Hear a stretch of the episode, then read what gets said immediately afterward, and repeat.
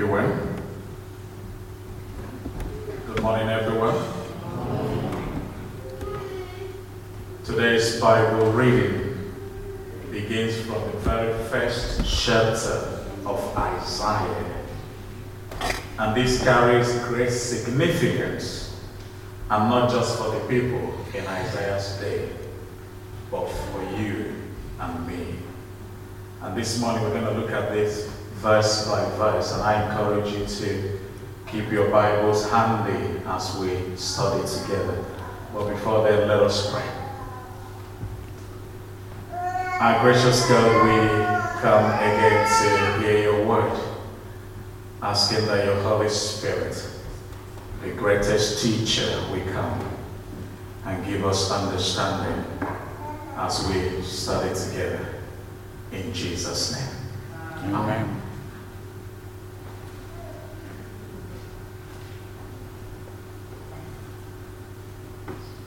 The third verse, starts by saying that prophet Isaiah saw a vision. Before we go any further, let me remind us what the Bible says about prophets and visions. In Numbers chapter 12, verse 6, the Bible says, Hear now my words. If there be a prophet among you, I, the Lord, will make myself known unto him in a vision, and will speak unto him in a dream.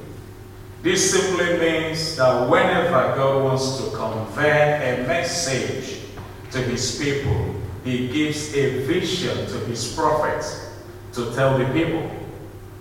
The book of Isaiah is full of such visions, starting from the first chapter which we read today. Before we explore the message contained in this vision, I think it will be helpful if we look at a bit of history so we can see the problems in the time of Isaiah's ministry. Isaiah, the son of Amos, ministers from about 740 to 680 BC. For about 20 years, he spoke to both the northern kingdom of Israel and the southern kingdom of Judah. After Israel's fall to the Assyrian in 722 BC, Isaiah continued to prophesy to Judah. This period of Isaiah of Israel's history is told in 2 King chapter 15 through to chapter 21 and 2 Chronicle chapter 26 through to chapter 33. Isaiah was a contemporary prophet along with Hosea and Micah. By the time of Isaiah's ministry, the prophets Elijah, Elisha, Obadiah, Joel, Jonah, and Amos had already completed their ministry. By this time, Israel had been in the promised land for almost 700 years. For their first 400 years in Canaan, judges ruled Israel. These were spiritual, military, and political leaders whom God raised up as the occasion demanded. Then, for about 120 years, three kings reigned over all Israel, and they were Saul, David, and Solomon. But in 917 BC, Israel had a civil war and remained divided into two nations Israel to the north and Judah to the south, up until the time of Isaiah. Up until the time of Isaiah, the northern nation of Israel had some 18 kings, all of them bad and rebellious against the Lord. 18 kings, all of them were rebellious against the Lord. Then the southern nation of Judah has some 11 kings, before Isaiah's ministry, some good and some bad. In the time of Isaiah, Israel was a little nation, often caught in the middle of the world between the three superpowers, and they were Egypt, Assyria, and Babylon. As Isaiah's ministry began, there was a national crisis in the northern nation of Israel. The superpower of Assyria was about to engulf the nation of Israel during the span of the ministry as a prophet. And the southern nation of Judah was faced with repeated threats from the larger surrounding nations. I'm not trying to bore you with history this morning, but I think it's good for us to get a background picture of about the prophet Isaiah and his ministry. But the point here is that Isaiah's generation is very much like our days today, isn't it? Divisions, political crisis going on in the world today. Divisions in Israel, political crisis, and lots more. These tumults attracted God attention and he gave Isaiah this vision saying, and I want you to open your scripture now. So we're going to go to verse 2 to 4. Verses 2 to 4. And it says, Hear me, you heavens, earth, for the Lord has spoken. I reared children and brought them up, but they have rebelled against me. The ox knows his master, the donkey his owner's manger. But Israel does not know. My people do not understand. Aha! Sinful nation. A people loaded with guilt. A brood of evildoers. Children given to corruption. They have forsaken the Lord. They have spurned the Holy One of Israel and turned their backs on him. In this passage, God called heaven and earth as witnesses against Judah. The leaders and people of Judah has resisted his will. And God now stated his case against them.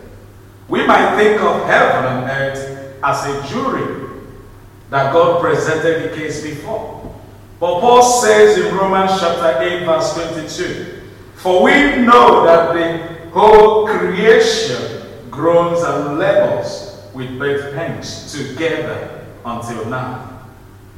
Creation is waiting for the deliverance that will come when the Messiah rules directly over all creation. When God's people disobey, we might say there is a sense in which they delay the resolution of all things. So heaven and earth from that passage have an interest in our obedience. The leaders and people of Judah were like rebellious children who never appreciate all that their parents did for them. As parents, we can appreciate how frustrating it is for our children to disregard and disobey us. Isn't it? It fills us with righteous indignation, and we think, after all I have done, for them. They treat me like this. After everything I have done for them, they treat me like this. But we have treated God even worse than any child has treated their parents. Isn't that true? We have disobeyed God in many ways. The leaders and people of Judah were not like dumb animals, such as the ox and the donkey Isaiah mentioned. They were dumber than dumb animals. The ox at least knows his owner. But Judah did not oh, know who owned them. Donkeys know who takes care of him. But Judah did not know who took care of them. God clearly and strongly exposed their sin they were laden with iniquity, a brood of evildoers. That's what Isaiah says in that passage and had provoked the Lord to anger. This rebellion has left many parents asking the question where did we go wrong? Why all these things happening to me? God is asking the same question in verse 3. The ox knows his owner, and the donkey his master's owner. But Israel do not know. My people do not consider. And I'm going to ask you this question this morning. Do you know Jesus as a Lord and personal Savior? Do you know Him? Do you think that this nation, United Kingdom, still recognize the presence of God? The animals that God has given man dominion over know who their owners are. They will come when He calls and dwell in the place that is prepared for them. And yet, the people of God act as if they do not know God or even consider that there is a God. It pains me a lot when people say they don't believe in God. We see that a lot every time we go out to it in the course of our evangelism in the community. And people say, No, I don't believe in God. It pains me, it hurts me. Why? And the biggest question will be what wakes you up in the morning? How do you know that today is Sunday? What wakes you up in the morning? And yet people still doubt the existence of God. I don't believe in God. It pains me. Our nation, United Kingdom, also is in trouble because they have abandoned God, isn't it? Can't you see it? You open the television today, is it good news? No, bad news. News, you hardly see something that will impress rather than someone being starved on the streets. And when you look at the age limit between these youngsters, it's from 11 to 15, not far from it. Immorality is increasing every day. The battle of knife crime is an increase. What about the suicide rate? Even in St. Helens is high. What about drugs, addicts? We are not educating our youngsters about the consequences of living an immoral life. The pockets of poverty are growing. And the question will be can the roots of our problem be the same? Just like the time of Isaiah. The answer is capital yes. And just like the Israel says, our only hope is to return to God. That is the only way out. And He is the way, the truth, and the life. They have said in their hearts, like we see in 2 Peter chapter 3, verse 4. Where is this promise of his coming? That's what Peter was saying. For since the fathers fell asleep, all things continue as they were from the beginning of the creation. God won't do anything in my lifetime. I have got all the time in the world. I want to let you know, my brothers and sisters, that the time is running out. Then Revelation chapter 10, verse 6 says, And he swore by him who lives forever and ever, who created the heavens and all that is in them, the earth and all that is in it, and the sea and all that is in it and said, There will be no more delay. Many are the people of God that do not consider that there is a God. They take God for granted. Are you taking God for granted? Do you come to God when you have run out of your options? In fact, God should be the second option. Let me try what I could. Then if I do succeed, then I will consult the Almighty God. Is it how you live your life? Then we now move on to verse 5 to 10. In Isaiah chapter 1, verses 5 to 10. And it says, Why should you be beaten anymore? Why do you persist in rebellion? Your whole head is injured, your whole heart afflicted. From the sole of your feet to the top of your head, there is no soundness, only wounds and welts and open sores, not cleansed or bandaged or suited with olive oil. Your country is desolate, your cities burned with fire. Your fields are being stripped by foreigners right before you. Laid waste as when overthrown by strangers. Daughter Zion is left like a shelter in a vineyard, like a hut in a cucumber field, like a city under siege. Unless the Lord Almighty had left us some survivors. I just want you to underline that verse 9. Unless the Lord Almighty has left us with some survivors, we would have become like Sodom. We would have been like Gomorrah. Then verse 10. Hear the word of the Lord, you rulers of Sodom. Listen to the instruction of our God, you people of Gomorrah. From this passage, we can see that despite their sin, God did not wish evil upon Judah. Instead, He longed for them to repent and to make it easy on themselves. God has chastised Judah and they did not respond.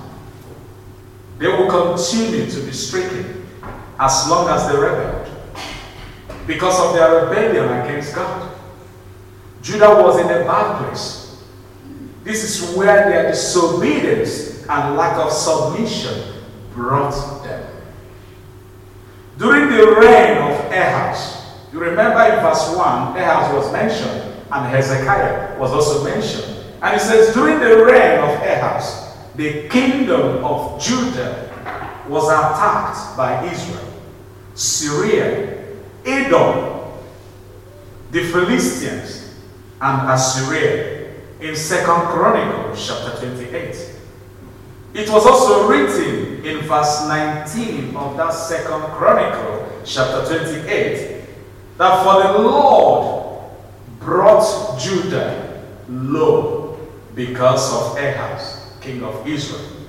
For he had encouraged moral decline in Judah and had been continually unfaithful to the Lord. Unfaithful to the Lord. As bad as Judah state was because of their sin, it could have been worse. It was only by the mercy of God that they survived at all. The same with us this morning. It's all by His mercy that we are not consumed. And if you're here this morning and you have not made peace with Jesus, you don't know Him as your Lord and personal Savior. Now is the time. Tomorrow might be late. Every time God gives us opportunity to make things right, and we just overlook that and say, you know what, God, let me enjoy life now. Tomorrow I'll sort it out. But now is the time for you to come back to Him. Are you still living in sin? Swimming in the ocean of the sin. It's now the time for you to make things right before Him, the Almighty. Come to Jesus as a Lord and personal Savior. Imagine the synonymous equation in verse 10 of Isaiah chapter 1, mentioning the Sodom and Gomorrah. You and I know the story of Sodom and Gomorrah in Genesis chapter 19, verses 1 to 25. But because of God's mercy, and God said, yes, because of what happened in verse 9. And God said, I will show them mercy to forgive them. And we don't deserve it. But God loves us and showed us mercy. What happened in Genesis chapter 19? Abraham prayed. He had a conversation with God. God wanted to destroy the city of Sodom and Gomorrah because they were full of immorality. Homosexual was an increase. Terrible sin in the city. And God said, I can't tolerate it anymore. I have run out of patience. It's time to destroy the city. And Abraham said to God, What about if we find 50 people? And God said, Yes, if we have 50 people, no, I'm not going to do anything. What about 40? What about 30? What about 20? 10. Only his cousin Lot escaped, narrow escaped from the city. And it was destroyed completely. And Judah would have been in that position. But because of God's mercy, because of verse 9, you got mercy. And that mercy is what I want to leave with you this morning. It's because of God's mercy that we are not consumed. And it doesn't matter the gravity of what you have done. It doesn't matter the level. You can come to Jesus now. Because tomorrow might be late. And ask Him to forgive you. He is willing to accept you back. You remember the story of the prodigal son in the Bible? After squandering his father's money, yes, he thought it wise to go back to his father. And what happened? His father welcomed him. The same thing with you this morning. If you're still living in sin, come to Jesus. Allow him to come into your life and change everything about you. The last food for thought says, I think that sometimes we forget how merciful God is towards us. He does not treat us as our sins deserve. It's only His mercy that we are not consumed. Let us pray.